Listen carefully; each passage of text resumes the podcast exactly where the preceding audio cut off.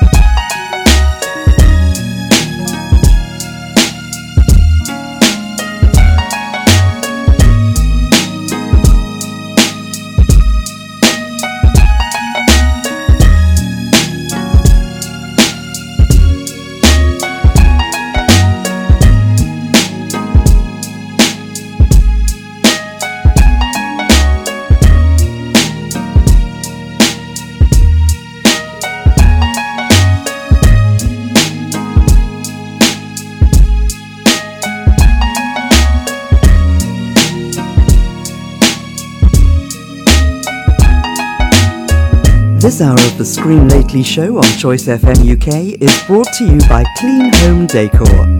Get your home looking sharp at clean with a double E homedecor.com.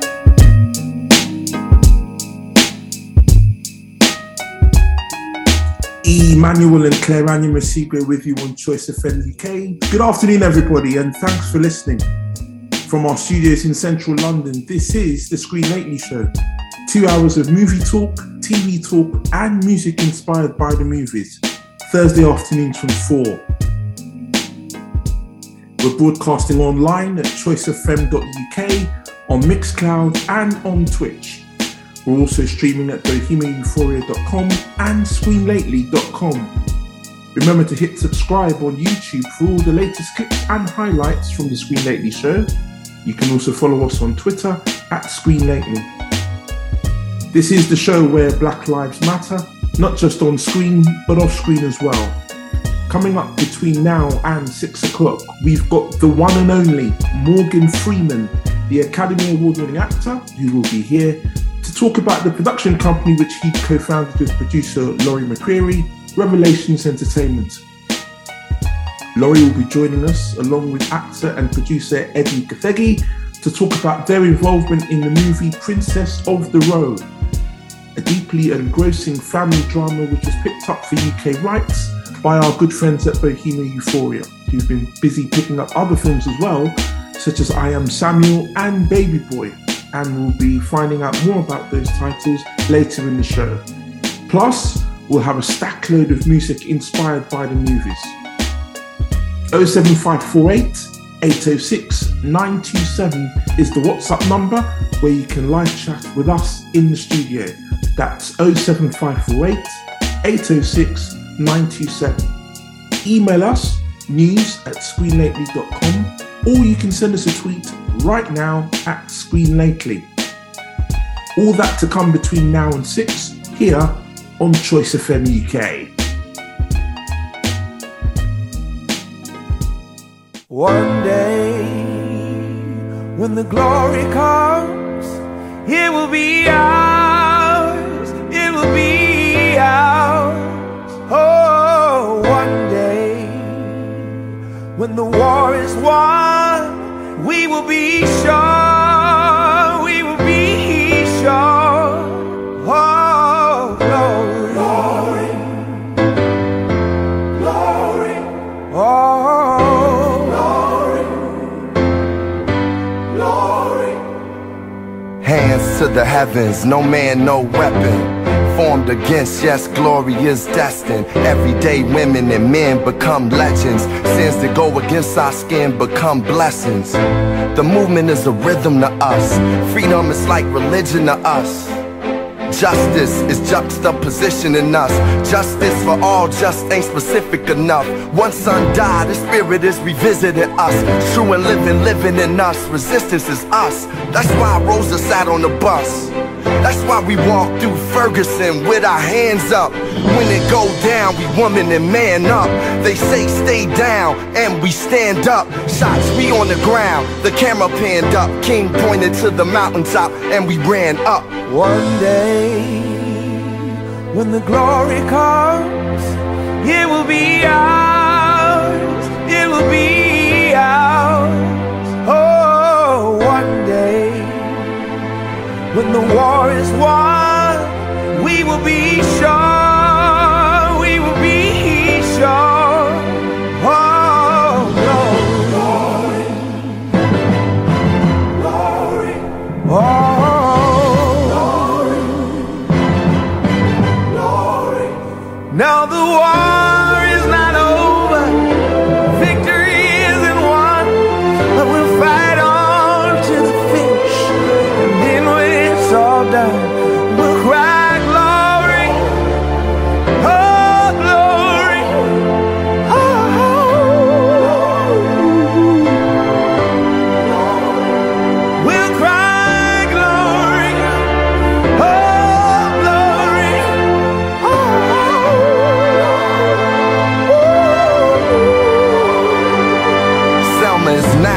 every man, woman, and child. Even Jesus got his crown in front of a crowd. They march with the torch, we gon' run with it now. Never look back, we done gone hundreds of miles. From dark roads, heroes, to become a hero. Facing the League of Justice, his power was the people. Enemy is lethal, a king became regal. Saw the face of Jim Crow under a bald ego, the biggest weapon.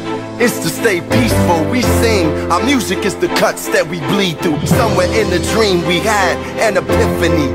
Now we right the wrongs in history. No one can win a war individually. It take the wisdom of the elders and young people's energy. Welcome to the story we call victory. The coming of the Lord. My eyes have seen the glory. One day, when the glory comes,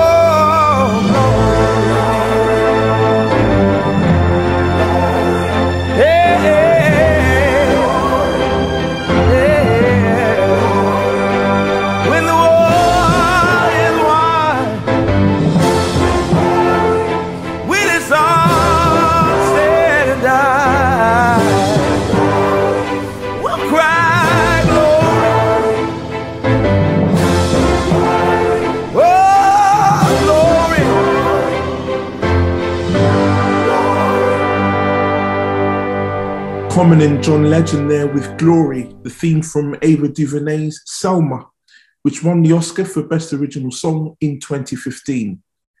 Glory was also the name of a 1989 American historical war drama about the 54th Massachusetts Infantry Regiment, one of the Union Army's earliest African American regiments in the American Civil War. The cast included a certain Morgan Freeman, Matthew Broderick, and Denzel Washington, who would go on to win the Oscar for Best Supporting Actor in March 1990. It would be 15 years before Morgan would win an Oscar in the exact same category for his performance in Million Dollar Baby, which also picked up Oscars for Best Actress, Best Director, and Best Picture. It was a good year too for black actors in 2005, with Jamie Foxx winning Best Actor for his performance as Ray Charles. Chris Rock was the host that year, and there's talk that he will be hosting next year's Oscars. with no Will Smith to worry about, of course. And let's not forget the success that black actors had at this year's Oscars. In addition to Will, we had Danny Glover and Samuel L. Jackson, both receiving honorary Oscars. And yes, Denzel Washington was there for that as well. Morgan is still acting the last time I checked, and as I said at the top of the show, he is also an executive producer. And as you will discover when he joins us on the line in just a few moments, Morgan was very much ahead of his time when it came to movie streaming. Speaking of which, it's time now for the Bohemia Euphoria Film of the Week.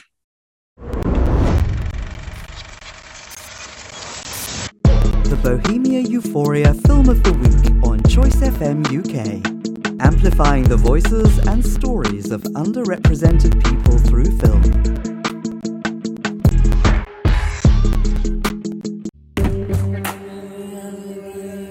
Some people that see me, they might think my life's dirt. But I always thought of my life like a fairy tale story. Don't you want a home? I got a home. Skid Row? It's not a home. Not for a 12 year old girl. Hello, Alicia. It's good to meet you. You said her father was ill. He suffered a traumatic brain injury while serving in Iraq. And he has episodes, bad ones. Social services want to take you away from him. But nobody's looking out for your dad. He doesn't deserve that.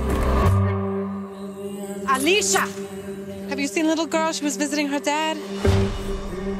Alicia! Now we're going out of the city. Going far away. And then you'll get better. I like that dream. That's a good dream. We stick together. You and me. How does it feel to be forgotten? What do you want? More than anything. And when he mess about this, You know he's dangerous. He cannot take care of her. Dad! How does it feel to strong, resilient. No one loves you when These are the parts that you're made of. I think that you are very special.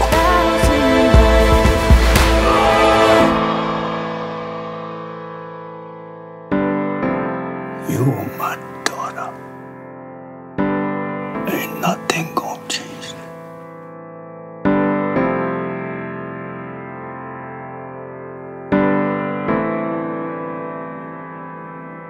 That was the trailer for Princess of the Road, which you can register to rent and watch today, along with a cross section of other curated films, including the award winning Baby Boy, directed by Greg Hall and starring George Russo, Kelly Shirley, and Dior Clark at bohemiaeuphoria.com.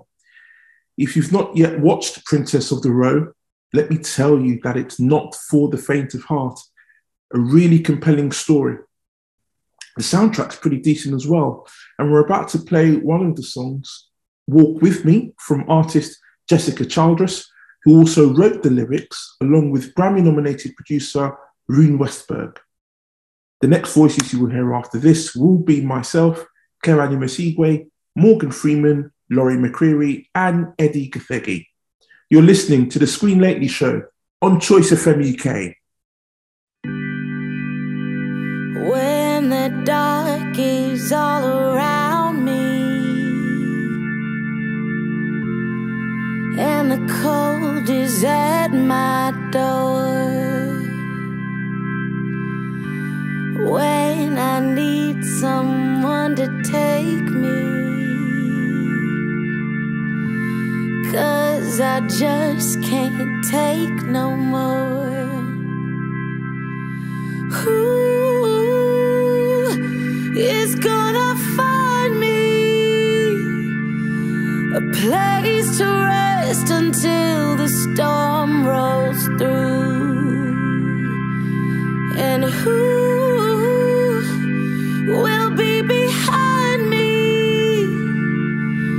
and the winds of change are blowing, and I don't know where I'm going.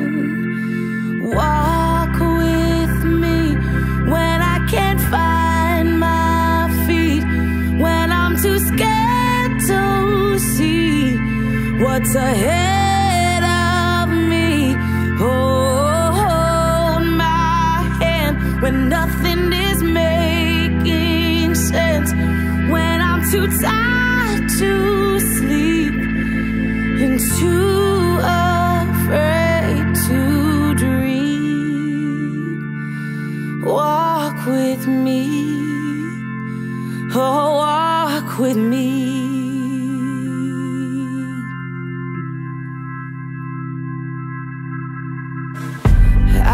Took the path that's long and winding.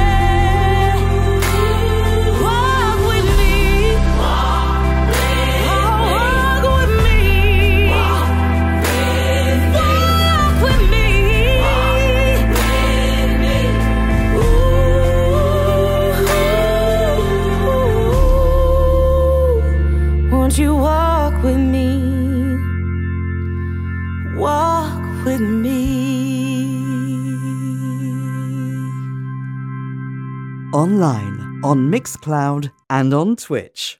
From the nation's capital, this is Choice FM UK. Hi, Laurie. Hi. Hello. How are you? I'm good. I made it. I made. I'm so happy. I'm not in a uh, in a car driving. I yes. Yeah, we were gutted when we saw that message. It was like, no. I was like, "What?" I made it home in time, so I'm very happy. Excellent. Nice to see you. Lovely to Excellent. see you. It's How a are love. It's a lovely backdrop you've got That there. is beautiful. Thank you. Thank you. What's going on there then? They're tigers from India. It's one of those room dividers, you know, that normally, but I just put it on the wall because I thought it was so. Beautiful. Excellent. Very Thank nice. you. And where are you? Where are you right now? What's your location? We're central London. So Great. England. Yes. Okay, nice. And where are you, Laurie? What part of the world? I am in Malibu. Okay. Ooh. So is that is that central time? It's uh no, it's Pacific time, so it's Okay. uh 10 o- 10 a.m. my time. Yeah. Yeah, Excellent. No, we're grateful. We're so grateful for your time. Thank you. No problem at all. It's exciting. Yeah. We're um Kiana, my assistant's going to come on just to make sure Morgan gets on. He's Yeah. in he's in Alabama. He has a he lives in Mississippi, but he has a place in Alabama on a golf That's course. That's where he's from, isn't it? Tennessee. Mississippi. He lives in Mississippi. He Yeah, he yeah. was born in Memphis, but he lives in Mississippi. I see. Um, beautiful, beautiful home there, and he's uh, his family had a place there, and he moved back there and bought all the land around it. So you know, it's like a family home. Oh, that's wonderful. Lovely. Yeah. Excellent. Great film, by the way, Princess of the Road. Oh, isn't it beautiful? Oh, It's stunning. Um, I don't want to go Oh. into it too much just now, but, I, no, but I do. I have a real connection to the story. So, Oh. um, no, really, really beautiful and well done. Thank you for bringing that to the screen. Let us. Oh, no, no problem. Hi, Edi. Hello, hello. Edi's here, Morgan's here. Morgan. Hi there. An honor, a pleasure. Thank you. You can hear us. Good. Morgan, can you hear us? No, he's connecting to audio. Do you want it gallery or There's should a low camera today. We'll keep it like this. Guys, we have time for one more question, then we have to go. How's it Per- going? That was perfect timing, Stan. I think Morgan probably just heard you say that. Hey, Morgan. Hey, Hi, Morgan. how are we? We're well. Edi. Hello, Laurie. How you doing? I'm good. How are you? Excellent. I'm fantastic. It's nice to see everybody. Indeed. Hello, Morgan.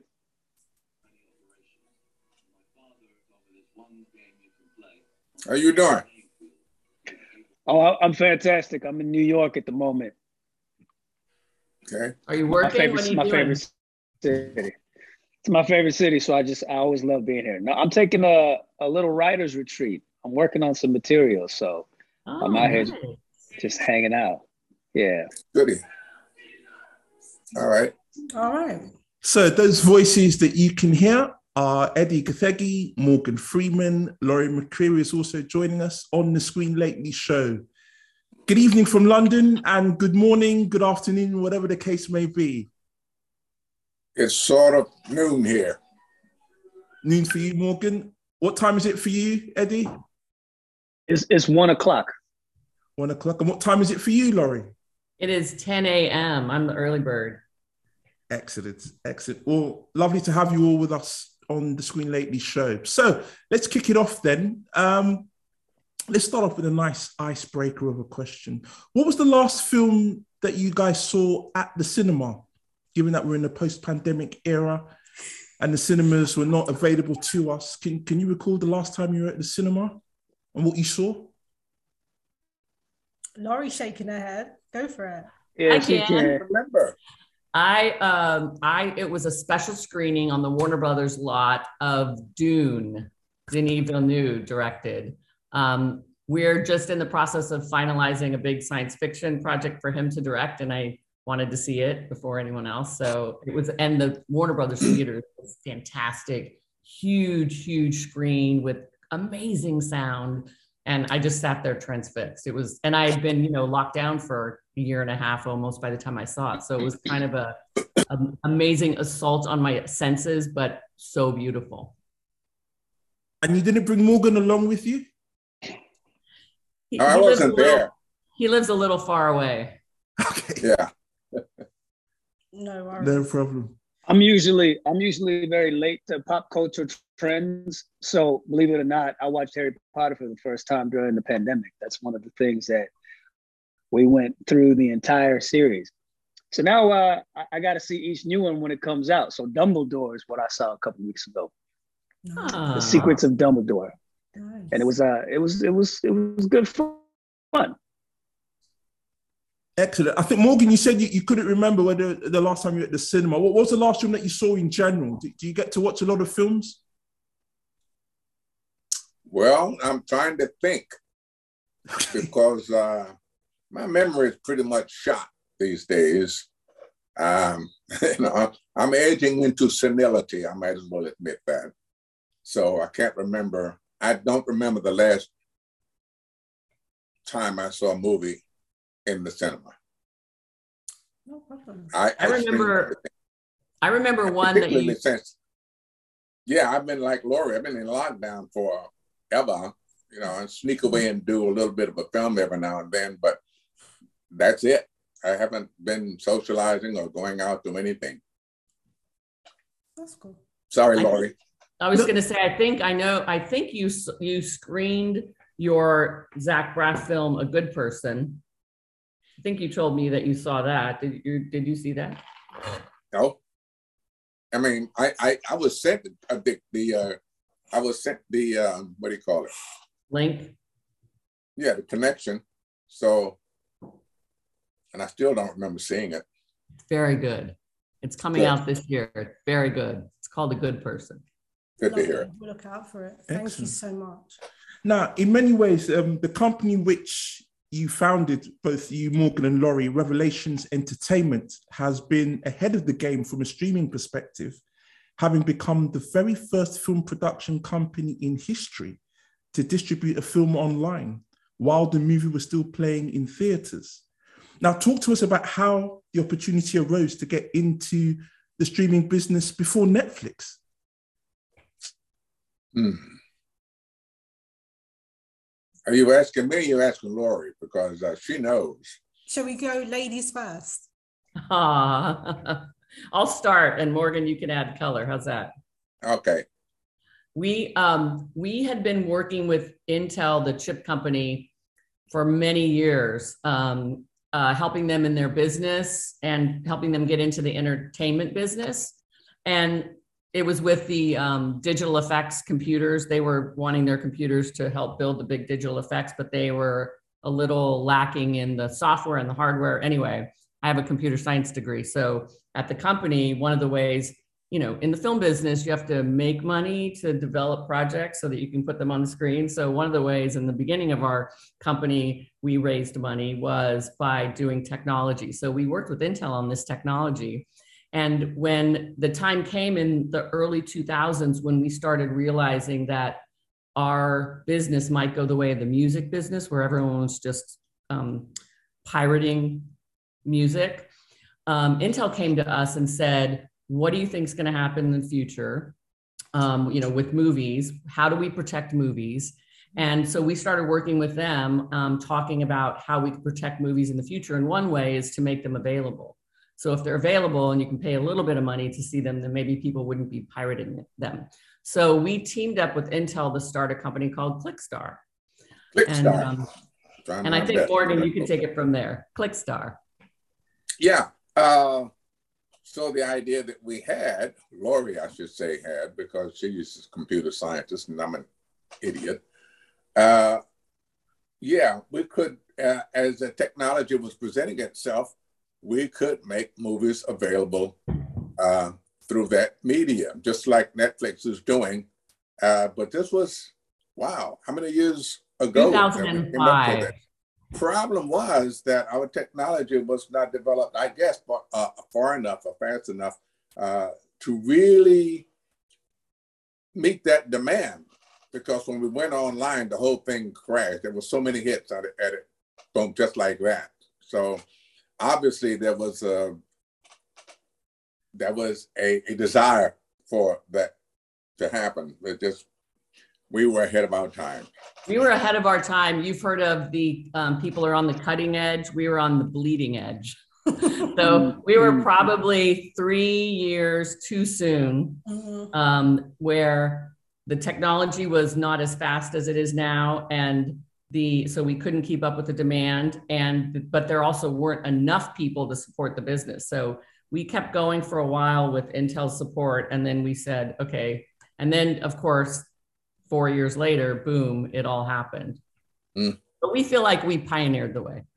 You certainly did. And talk to us about the film that you actually distributed 10 years or less. Tell us the story behind why that film was kind of going to be the launch pad for this.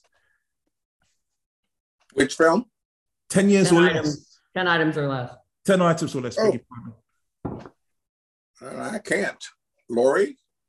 That was a that was a, a film with Paz Vega that uh, Brad Silberling directed, and we did we we ba- actually shot that film in 15 and a half days, which, if you know, I mean, Edi will tell us how long it took Princess of the Road, but it's a a very small amount of time for a big movie that's going to go out wide, and um, and it was fully financed by the tech the tech world, and we thought at the time we kept I, I love technology, but I was also afraid at the time that the technology business would take over the entertainment business. And lo and behold, we are kind of there.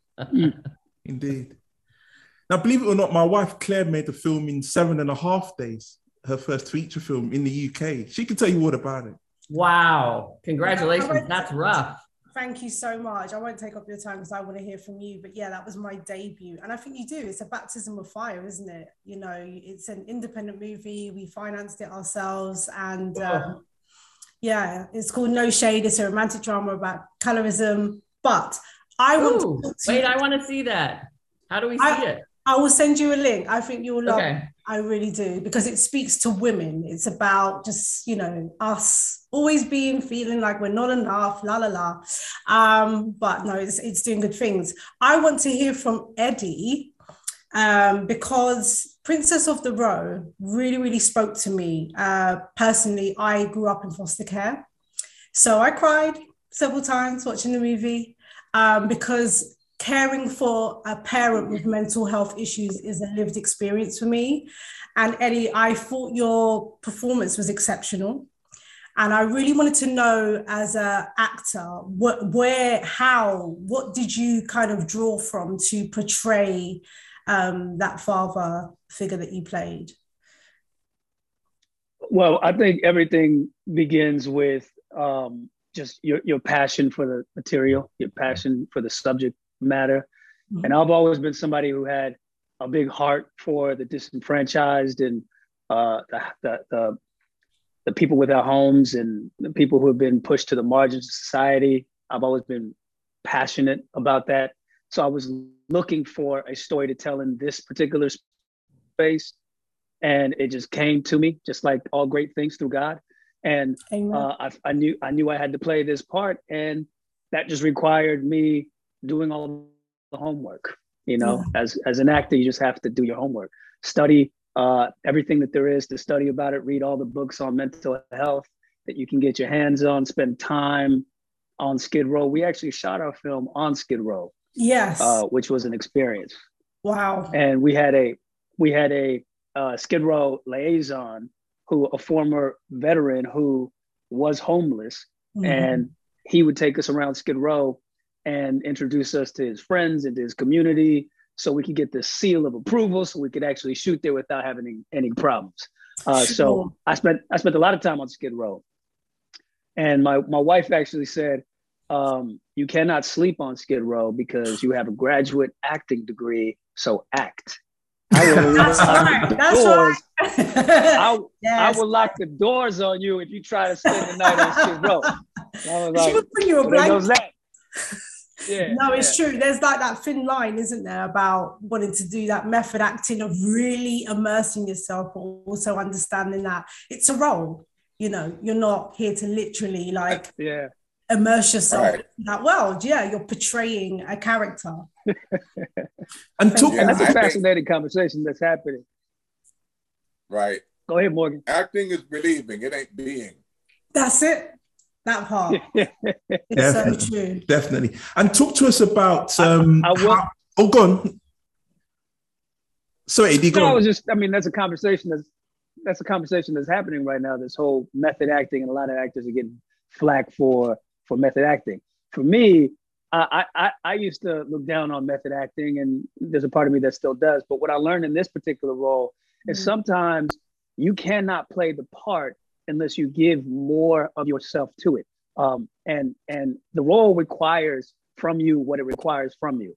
So I had to live as this character for far more than I felt comfortable living in any character's skin, um, which kind of veers towards the method. Uh, I didn't live on Skid Row, so I guess I didn't go full method, which I guess is what we're talking about. Acting is just acting. But I did, it was very hard for me to shake off this character nightly. I, I basically, and we only shot for 19 days, going back to Lloyd, uh, uh, 19 days, which is really quick shoot. So I was pretty much in character for 19 days and then I was out. And talk to us about the relationship you have as a Is delay? producer in this film, not just as an actor, but obviously you're one of the producers, and Laurie and Morgan are executive producers. Um, how much counsel did Morgan give you as an actor? Was there any of that uh, consultation from? shaking his head. Uh, He taught me everything he knew. Hundred percent. Well, no, obviously, you know, Morgan my godfather um, in in in this space, and hugely, you know, sought after. So, was there anything that you gleaned from Morgan, or did you have any conversations about? you know how you were going to play the role or the you know anything just anything that we can share with our listeners as they're thinking about watching this on bohemia euphoria and we got the timing all wrong here because uh, i actually had nothing to do with the picture or uh, him creating the role I, I, wasn't there i mean i'm a i'm a visitor um, I, I just I saw the film and I was just completely knocked out by it Mm. Uh, everything connected to it. Uh, it, it is right about the, the locale, the authenticity of the people in the background, his own authenticity. I just couldn't believe it. It was just a wonderful portrait, portrayal. Uh, and uh, such a sort of one-off story. Mm. I'd never seen anything quite like it before. Me too. Me too. Or since. Mm, mm-hmm. 100%. Yes, sir. And I, I want to add, I want to add something to that. Um, while, while he wasn't there as we made this film, I mean, it, I would be remiss if I didn't acknowledge that this is Sir Morgan Freeman. I'm standing on the shoulders of giants. You know, this is a man whose work I have studied and admired for my whole entire career. So there is a part of my performance that is influenced by uh, the great that came before me. These effects. I'll, I'll, I'll take that. That's good. Excellent. And what, what are the kind of messages for audiences to take away from this film? I know it was released in the States last year, and obviously Claire alluded to Bohemian Euphoria, who acquired the UK rights to the film earlier this year. Um, and that film, along with No Shade, which we talked about earlier, can also be seen on Bohemian Euphoria. So, what have audiences got to look forward to when they stream Princess of the Road tonight or whenever they get a chance to watch such a potent film and potent storyline? Well, if you're asking me, I'll, I'll just go first. That, okay. Yeah, if you're asking me, I think they uh, what you come away with was what I just uh, sort of trying to uh, describe. It's a one-off experience. Uh, the acting isn't acting. Actually, you don't see actors on stage. You see people who are in a situation uh, totally believable, totally believable, uh, and uh, memorable. I'm going to put it that way. Very, very memorable story and picture. That's what you'll come away with.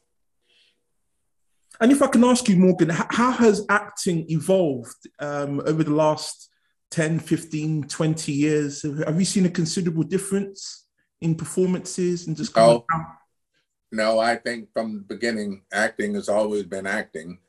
Uh, you learn your lines and you learn your position on the stage or on the set, and you hit your marks. That's that's the. It's always been the way, no matter what. Uh, filmmaking and such is the only thing that has actually evolved, not acting. And if I can bring you in here, Laurie, how was producing involved to, to that extent, following on from what Morgan said there? Wow. Well, producing, uh, I've been doing it on a much shorter time than Morgan's been acting, but for the last 20 some years, it's it's really changed um, in terms of what we do on on set. And it, you know, obviously we went from at more analog film based to digital. So we can move a lot faster. We can, um, and, but what hasn't happened, which I would love to see happen, is we can be more efficient, but oftentimes we're not more efficient on set. And um, I would love to see our business care about the teams and the crews more and and be more like Clint Eastwood does on his sets where he shoots 10 hour days and then people go home and are with their families. I think we've all been on projects, my own and otherwise, where you're working 14 hour days and you don't really have a time to have a personal life. Mm-hmm. But I think where we learn about life and everything that we want to put out on the big screen to show people is when we're not working. And so I would love to have more of a balance on sets where we're filming 10 hours and then going home and having real lives and having real full weekends. So um, while technology has helped us, there's also room for us to grow in our business. And obviously, producing is very different now because we have fewer outlets. There might be more content being made because there's lots of television and limited series and series and films, but the the big theatrical releases aren't there, and there are fewer places to sell because everyone's kind of being a big conglomerate. Mm-hmm. So it's a little harder um, when you only have seven or eight places to sell to. True. And also, Laurie, just to follow on from that, because there's a statistic about there being 2% women in the whole business. And, you know, I know we're always championing and we see certain names come up, but, you know, you're a female producer. So you're still, you know, a unicorn. what do you think we can do to bring more women into spaces like producing, you know, and and directing? I think I, I, it's a really good point. I think that we need to be mindful when we're bringing on new new people on our teams from the the PAs to trainees that we start looking for underrepresented groups and females are still underrepresented in our business woefully underrepresented especially in like grip and electric and and um sound yeah and sound and there's just so many um, we had a show called madam secretary and we were fortunate enough to be a show that a lot of people wanted to be on. And so we went to the Teamsters and said, I we want more people of color and more women on the Teamster team. So we kind of sucked in the people from New York who were who were there and we had a, a more representative team. But when you're, as you know, you did a film in seven and a half days, when you're a producer and you're trying to put your project together, it's an added stress to also try to make sure your your team is diversified and and and so you just have to commit to doing it. And you have to hire people and make sure your heads of departments are committed to doing it and and i would just say mentor mentor mentor i mm-hmm. i, I try to talk to people that are just coming up um, it used to be that you know a producer would hire their friends kids so Sure. If you're an underrepresented person in it, that's a great way to do it. But if you're someone who looks more like me, I need to go outside of just my family group to bring in people of color. So I think we all need to kind of stretch a little bit. Lovely. Edi, if, if I can bring you in here, because um, as Laurie was talking, I was reminded of the achievements of Jeymes Samuel, who directed The Harder They Fall. And he won a BAFTA this year for his directorial debut. What was it like to work with Jeymes on his first big project? I mean, I've known Jeymes for over 10 years. I met him in London when I was doing X Men. And he told me about this movie that he'd been working on for quite some time. And cut to uh, 10 years later, I'm, I'm in the movie. But we workshopped that film. We shot little scenes for it before I got set up at a studio. Uh, it's it's a testament to perseverance. This is a man who had an idea, and he didn't let the industry tell him that it couldn't be couldn't be done. And in fact, I think he might have broke some records for his debut because Netflix gave him a healthy budget and an amazing cast for his debut. So this is all just perseverance. Absolutely, absolutely. Now, um, I don't know whether you guys have been to Cannes, Morgan. I'm sure in all your time you've been to the Cannes Film Festival. Have you? Yes, yes, yeah. um, two or three times. And can you recall what the experiences were like? Did you go there with films or did you go there for pleasure, business? Uh, we went there with um, our first, was it our first film or not? The, well, it was the first film, uh, one of the first films, which was um, um, one with uh, Gene Hackman. Laurie? Under Suspicion. Oh, Under I love that film. Love that film. Yeah. Right. That, that was uh, a remake of a French film, and Morgan introduced it in the French language, which oh, wow. every blew everyone away because he was, I don't know how to say perfect in French, but he was that. Très bien. Très bien. Eh, formidable. Yes. oui. Excellent. And Laurie, I'm sure you've been to Cannes as well. Any any anecdotes? Well, I think um, I'd been to Cannes maybe four, four or five times before um, Under Suspicion. The very first time I went, I was a new producer. Morgan and I had just started the company, and I didn't know, I knew hardly anyone. I was so nervous. But then I saw a little Intel sign down on the Croisette, and that's when I first got connected with, believe it or not, a technology company. So I have fond memories of Cannes, and Morgan and I over the years have been there quite a few times. We brought Clickstar over there to introduce streaming to the Cannes Film Festival um, and uh, have great memories. It's a great time for, especially as producers, we don't often get to come together outside of you know seeing each other maybe during award season. So it's a good time to see colleagues and friends because we're all individually on our sets, all in different parts of the world. So it's a great time to come together. Yeah, it's a great place to uh, meet filmmakers from around the world. That's what really happens there and at the Berlin Film Festival.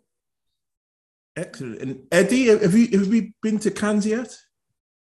No, I've never been to Cannes, but I what I love what I love about that film festival in particular is I think some of the greatest things that happen come from revolutions. And and Cannes was one of those festivals that started because uh, Hitler and Benito Mussolini uh, were trying to angle the Venice Film Festival in a specific way, and French filmmakers felt left out. So they went, well, we're going to create a uh, competitive film festival, and they just they created it out of a necessity uh, to to to answer back against fascism, and what? I think that that's a cool beginning. I'm yeah. responding like you, Laurie, because I'm I'm quite a film geek. Um, I'm, this is the first I'm hearing about the kind of how Cannes all came together. So that, that's fascinating. Edi, that's a great limited series for us to do together. all right. Well, I'm in New York working on something that I'm going to bring to you. okay, good, good, good.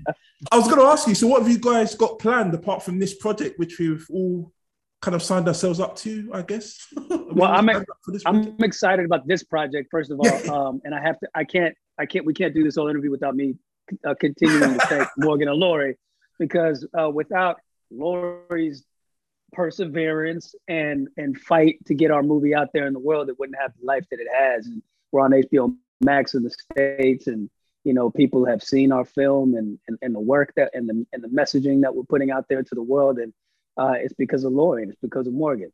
And and I thank them from the bottom of my heart for jumping on board with us. You're more than a little bit welcome we we're happy to do it. We we often see films um, in a later stage, right? That we're not developing them, we're not producing them, but we see them. And this is this was one of the first that we saw. And Morgan and I both looked at each other and said, "More people have to see this. How, however, we can help, Edi, let us know." So, so we jumped in to help. But it, the product has to be there. The performance has to be there. Taylor, who played Alicia, is an amazing yes, Taylor uh, yeah. actor, uh, so great. So we, I think, between Morgan and I, we we had a sense that this was something that would, you know, it stirred our hearts. So we thought it it, it could stir a lot more hearts. And is that how you literally pick projects, or is there like a formula? Is it kind of based on gut? How do you kind of pick projects to back? Uh, you, you you pick projects. They don't. You don't. I don't think you pick projects. I think they pick you. They pick you. Mm-hmm. Uh, yep. Yeah. Something comes along and smacks you in the face. You know, with its message and its goodness and its uh, craftsmanship. The, if you're in the business, there's hardly anything else you can do but pass it on as best you can. Mm. Absolutely. Now, um, a, a, little birdie tells me that um, it's your birthday coming soon, Morgan. Yes, and I don't know, a couple of weeks maybe. That's right. That's right. Yeah. What have you got planned? Uh, I, I don't have any plans. I'm going to attend the party that is being planned. Okay. You're going to show up and show out, hopefully. Excellent. Yes. Any chance of an invite? huh? Any chance of an invite? No. I thought, I thought yeah, it's not every day you get to speak to Morgan Freeman and Mr. Yeah potentially get invited to a birthday party. But yeah, no, um, I, I, appreciate that. There's so many other people that want to be at the party. But um, happy birthday in advance. And, Thank you so uh, much.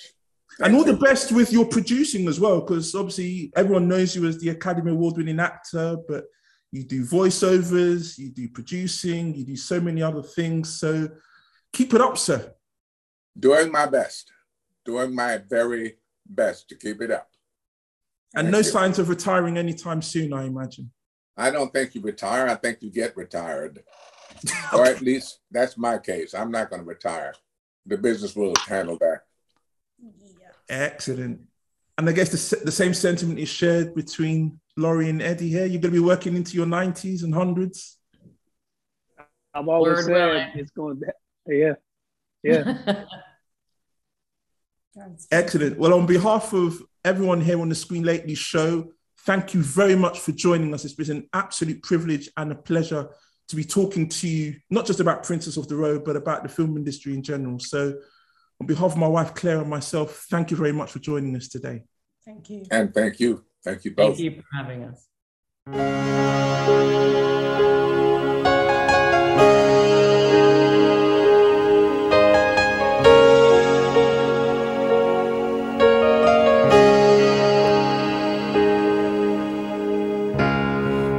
Into my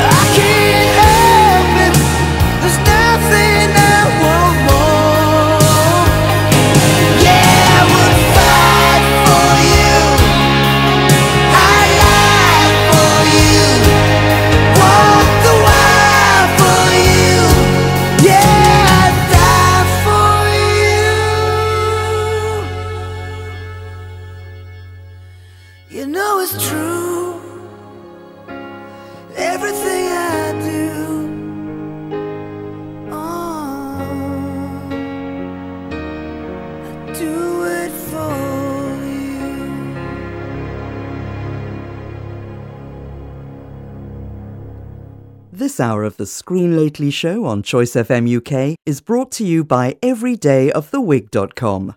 Go online for choices galore and more. There's a dream I feel so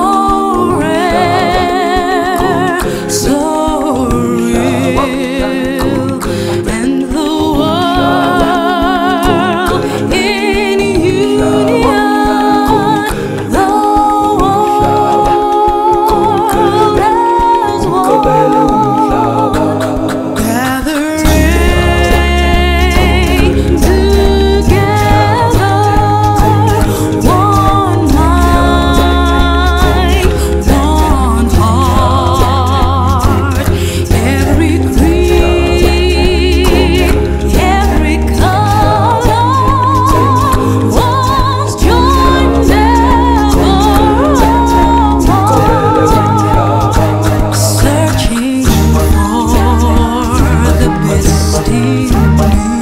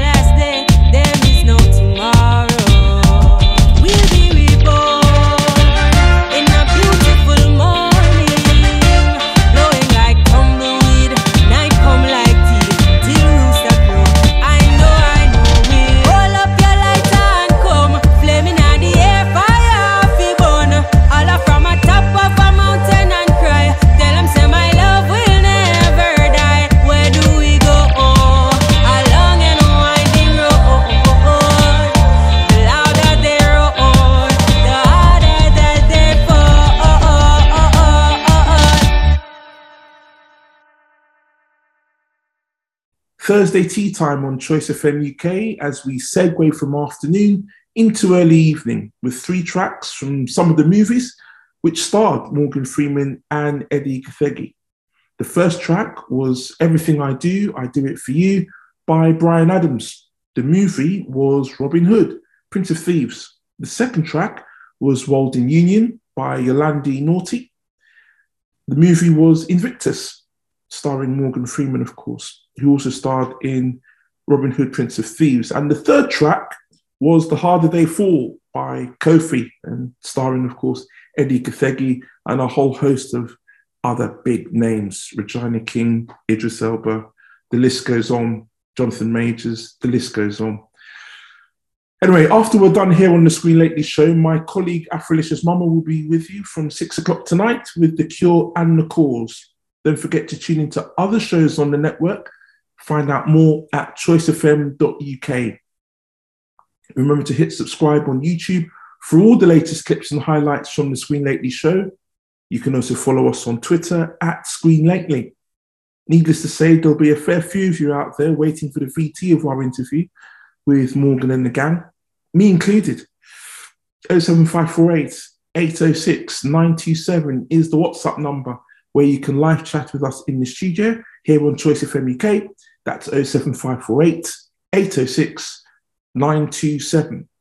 Email us, please, news at screenlately.com, or you can send us a tweet right now for free at Screen WhatsApp is free as well, as you well know. Let us know what you thought about our interview today with Morgan Freeman, Laurie McCreary, and Edi Gathegi. The Cannes Film Festival, which came up in our chat very much front and center of everyone's minds this week and next week as the fortnight begins in earnest. We hope to see some of you there, as myself and Claire shall be spending a few days in the south of France, thoroughly deserved as well, I might add, before heading back to London to prepare for next week's show. The festival actually started this past Tuesday, which also coincides with the International Day Against Homophobia, Biphobia, and Transphobia, which is observed on May the 17th and aims to coordinate international events that raise awareness of LGBT rights violations and stimulate interest in LGBT rights work worldwide. The founders of the International Day Against Homophobia, as it was originally known, established the Idaho Committee to coordinate grassroots actions in different countries to promote the day and to lobby for official recognition on May the 17th.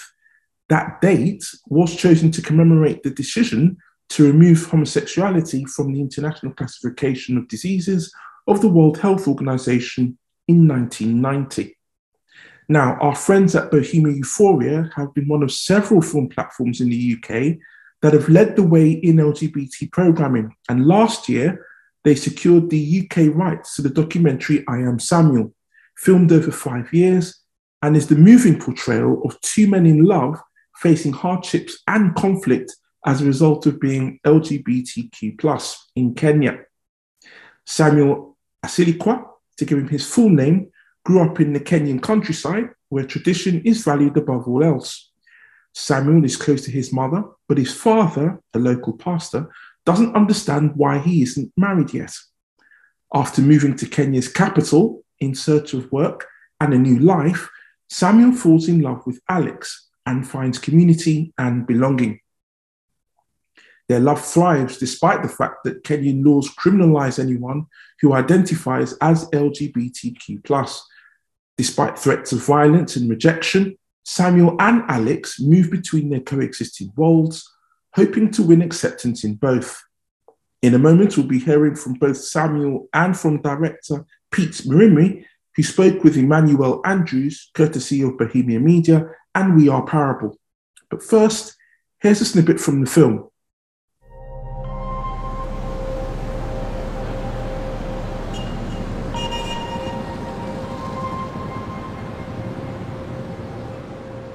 Sheria inasema kwenye kanuni ya adhabu au Penal Code 162 kwa lugha ya Kizungu, any person who has carnal knowledge of any person against the order of nature is guilty of a felon and is liable to imprisonment for 14 years.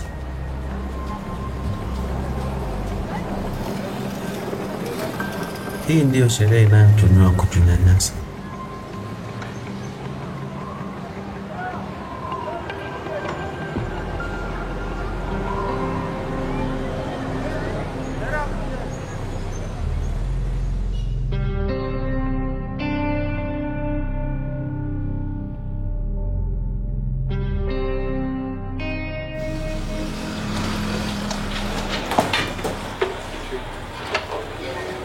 It's been great. It's always nice to, you know, hang out with some. You know, any any time we can get alone rather is something I really cherish. Having a weekend like this to ourselves is it's really nice.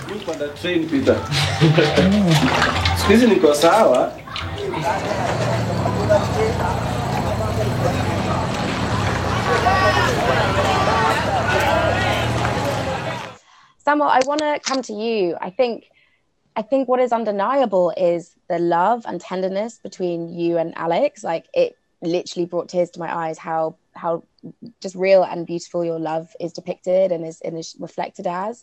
And it, I think it's really rare to see two LGBT plus people embracing, you know, let alone kissing and being, you know, being warm with each other. And so I, I just wanted to thank you for showing that showing that side and you know especially for black men i think it's really important to to see role models of what love looks like. Um, and i also wanted to think about community. I think you really see your queer community in kenya in the film and uh, or at least in nairobi. And yeah i wanted to ask like what was it like building that community and and what does that community mean to you?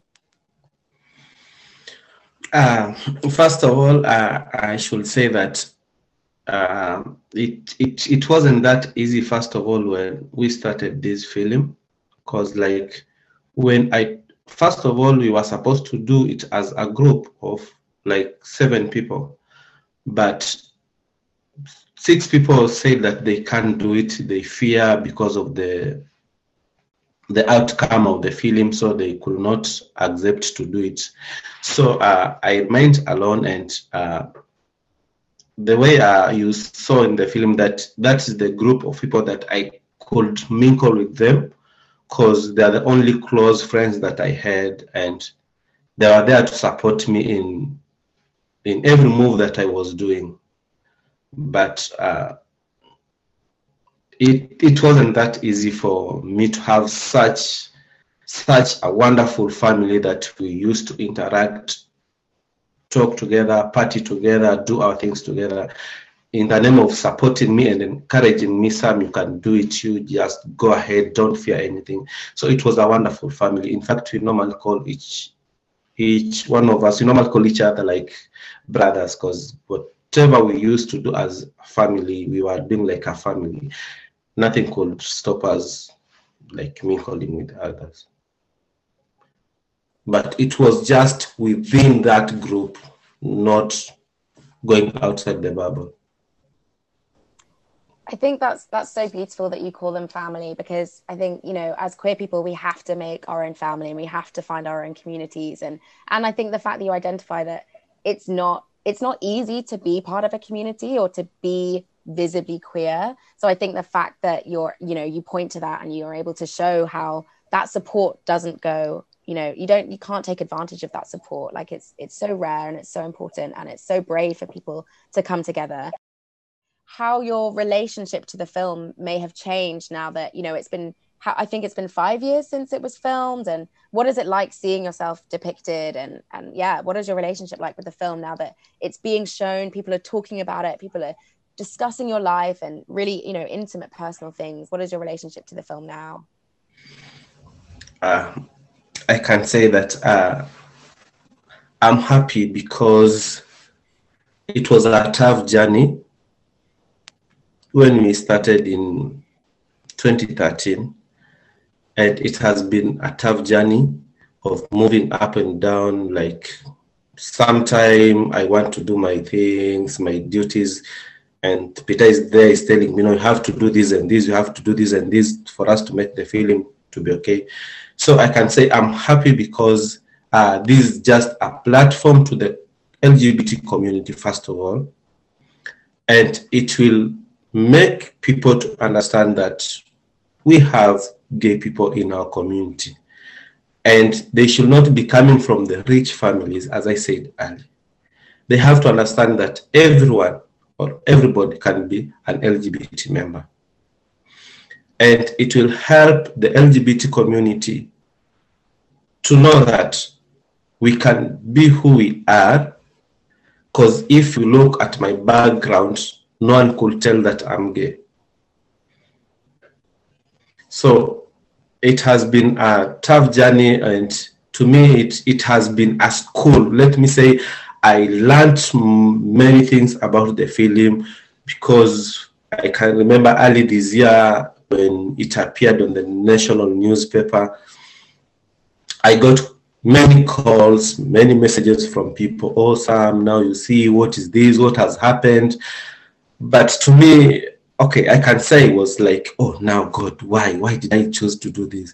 But at some point, I said, no, I have to accept and move on. And I have to show the society that we are in the society we live there. These are our brothers, our uncles, our everybody in the community can be who you want to be.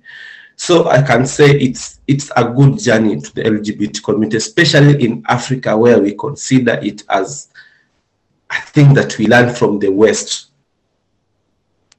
And I'm proud for the film because it will bring an impact of change to those people who think that uh, being an LGBT member, it's, it's a crime in Africa. And it's going to shape most of LGBT people life.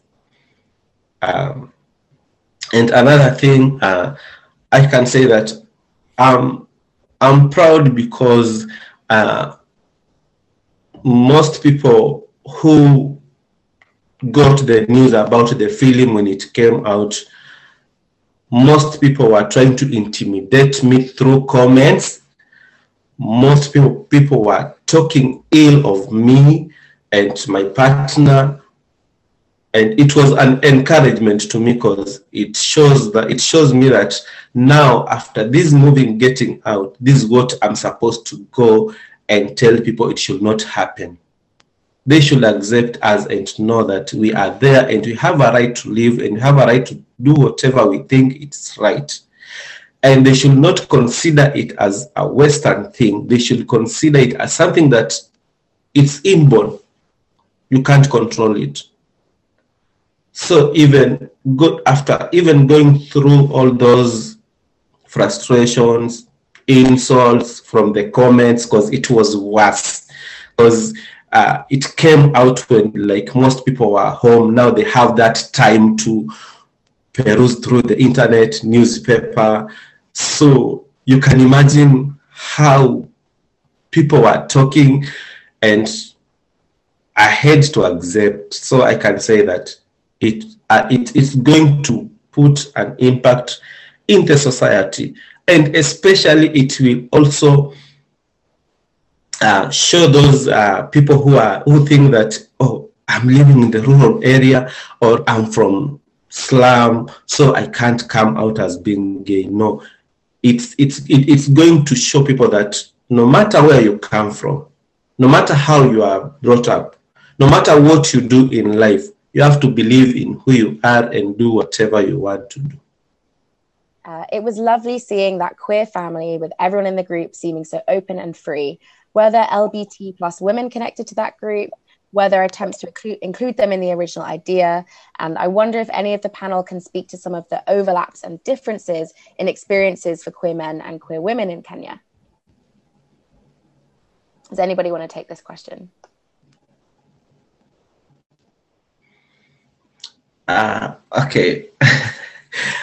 I can say that uh, as it's it's it's somehow as you know that in Kenya you can't be just be open that you're an LGBT member, but in real sense because we normally work with people or we normally we normally talk with people who knows that we are like gays and have lesbians so working together with those people, it's it, it it's it's easy if the, if you understand them and if you know how to deal to deal with them.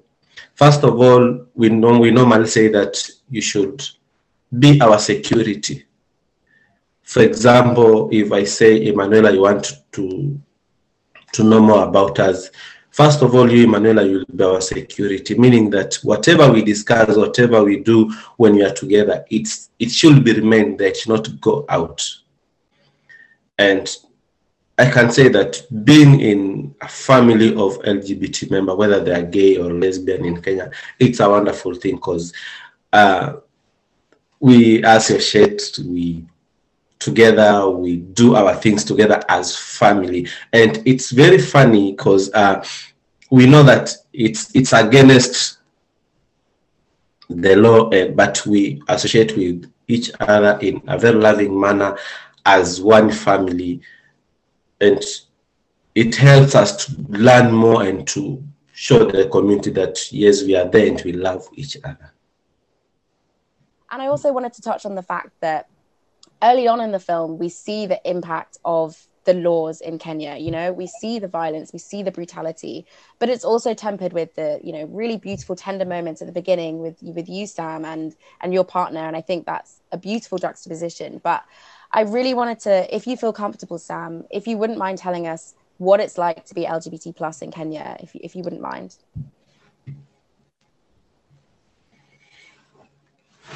Um, being an LGBT member in Kenya, it's like uh, it's horrible and sometimes it's stressful because of the nature of people who you'll meet on the ground, people who you will interact with, uh, because most they believe that being gay it's an African thing.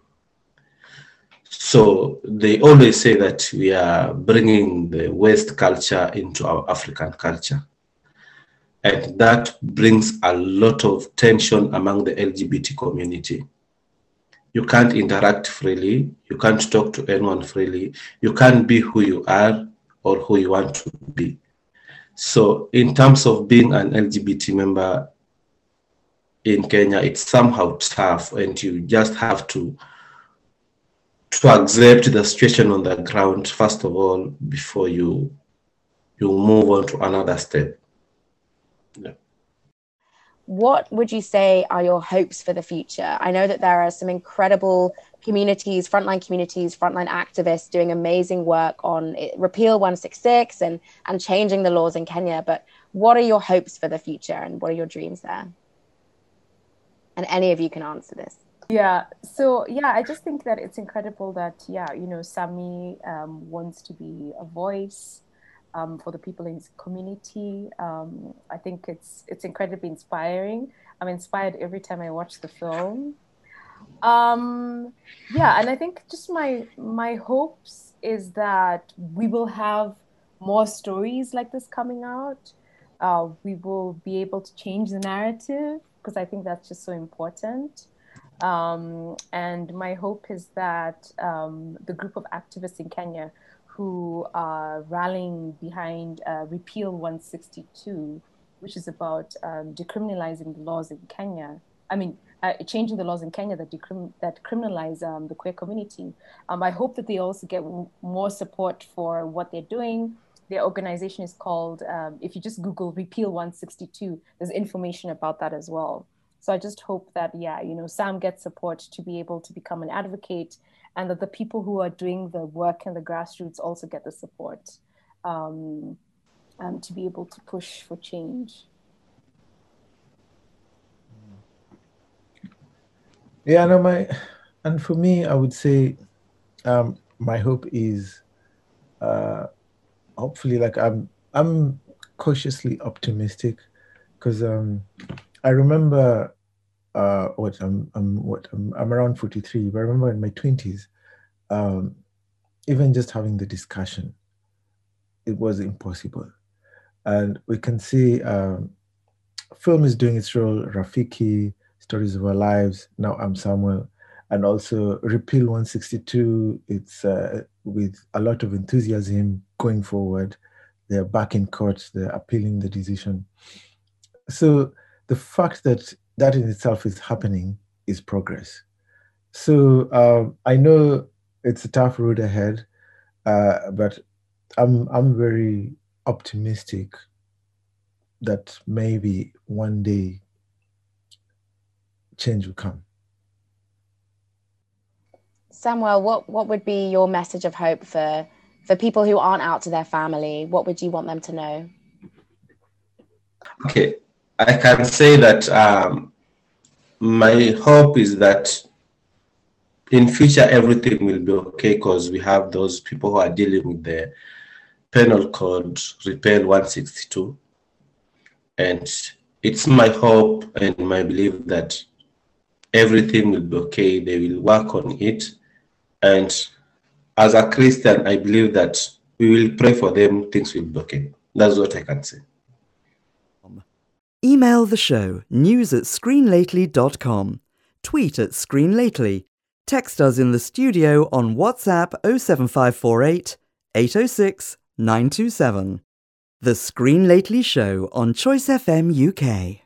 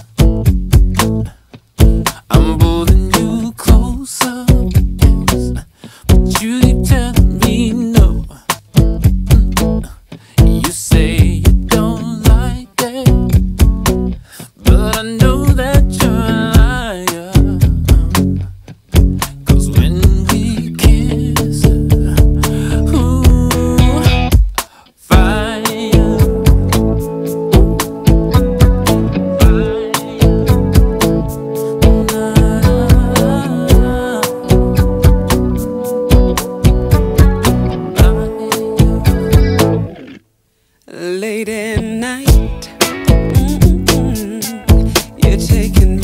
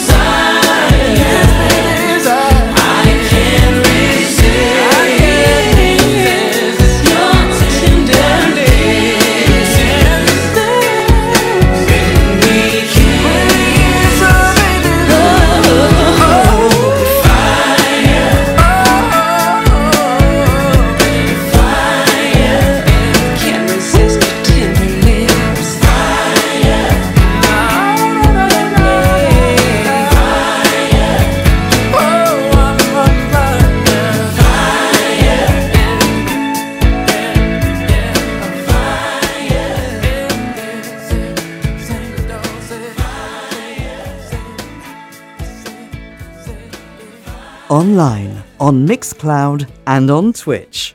From the nation's capital, this is Choice FM UK.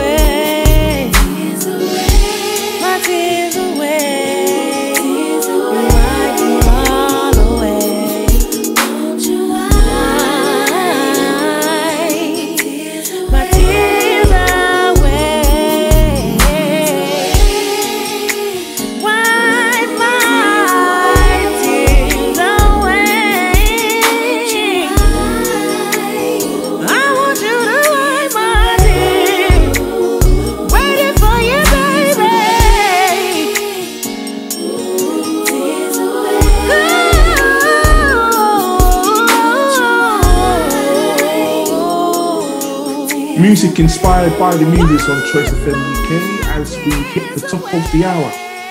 That was Faith Evans there with Tears Away. And just before that, you heard the distinctive tones of Babyface, Kenneth Edmonds, and Desiree with Fire, written by Bruce Springsteen of all people. And it's the main soundtrack from a film called Hav Plenty, which for me anyway is in my top 10 of all time favourite movies. Incidentally, the film celebrates its 25th anniversary this year, which gives you an idea as to how long I've been passionate about black film.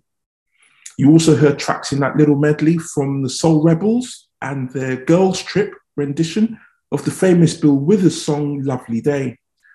We also had Happy from C2C from the movie Ride Along.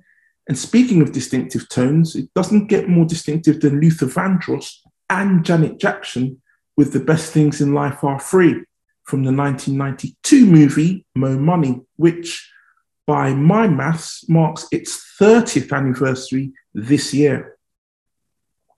More where that came from next Thursday and indeed every Thursday here on Choice FM UK. And look out too for the Choice FM UK Jubilee Party on Saturday, the 4th of June. Full details about the list of DJs, including Afrolicious Mama, who's on there in just a few moments, can be found at choicefm.uk. Before we go, a film to look out for in cinemas this weekend is The Innocents, an original and highly tense psychological horror written and directed by Eskil Vogt, writer of Academy and BAFTA nominated The Worst Person in the World, Thelma, Oslo, August 31st, and director of award winning Norwegian drama Blind. The film launched to great critical acclaim at the Cannes Film Festival and has won awards around the world, including at the Sitges Film Festival and the Gérardmer International Fantasy Film Festival. Set during a bright Nordic summer, The Innocents tells the story of four children living in the same housing estate who, when left to their own devices, revealed their dark and mysterious powers. But when the adults aren't looking, playtime takes a dangerous turn.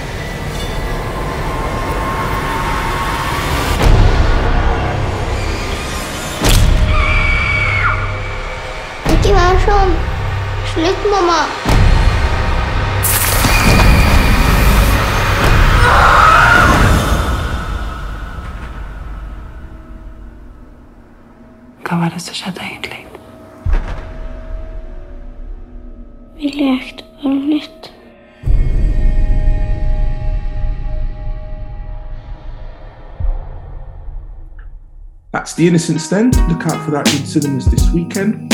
Remember to hit subscribe on YouTube for all the latest clips and highlights from the Screen Lately Show, including our interview with Morgan Freeman, Laurie McCreary, and Edi Gathegi. That's it from us for today. We'll be back with you at the same time, same place, 4 o'clock on Choice FM UK next Thursday, unless you hear otherwise. Bye for now.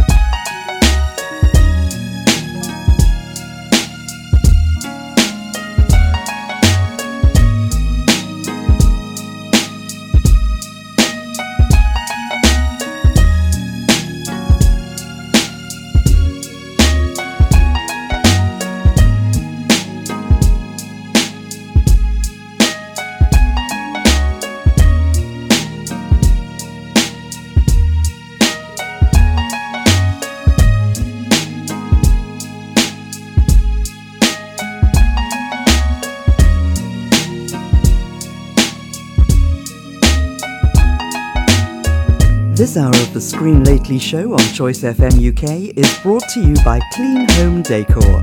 Get your home looking sharp at clean with a double E homedecor.com.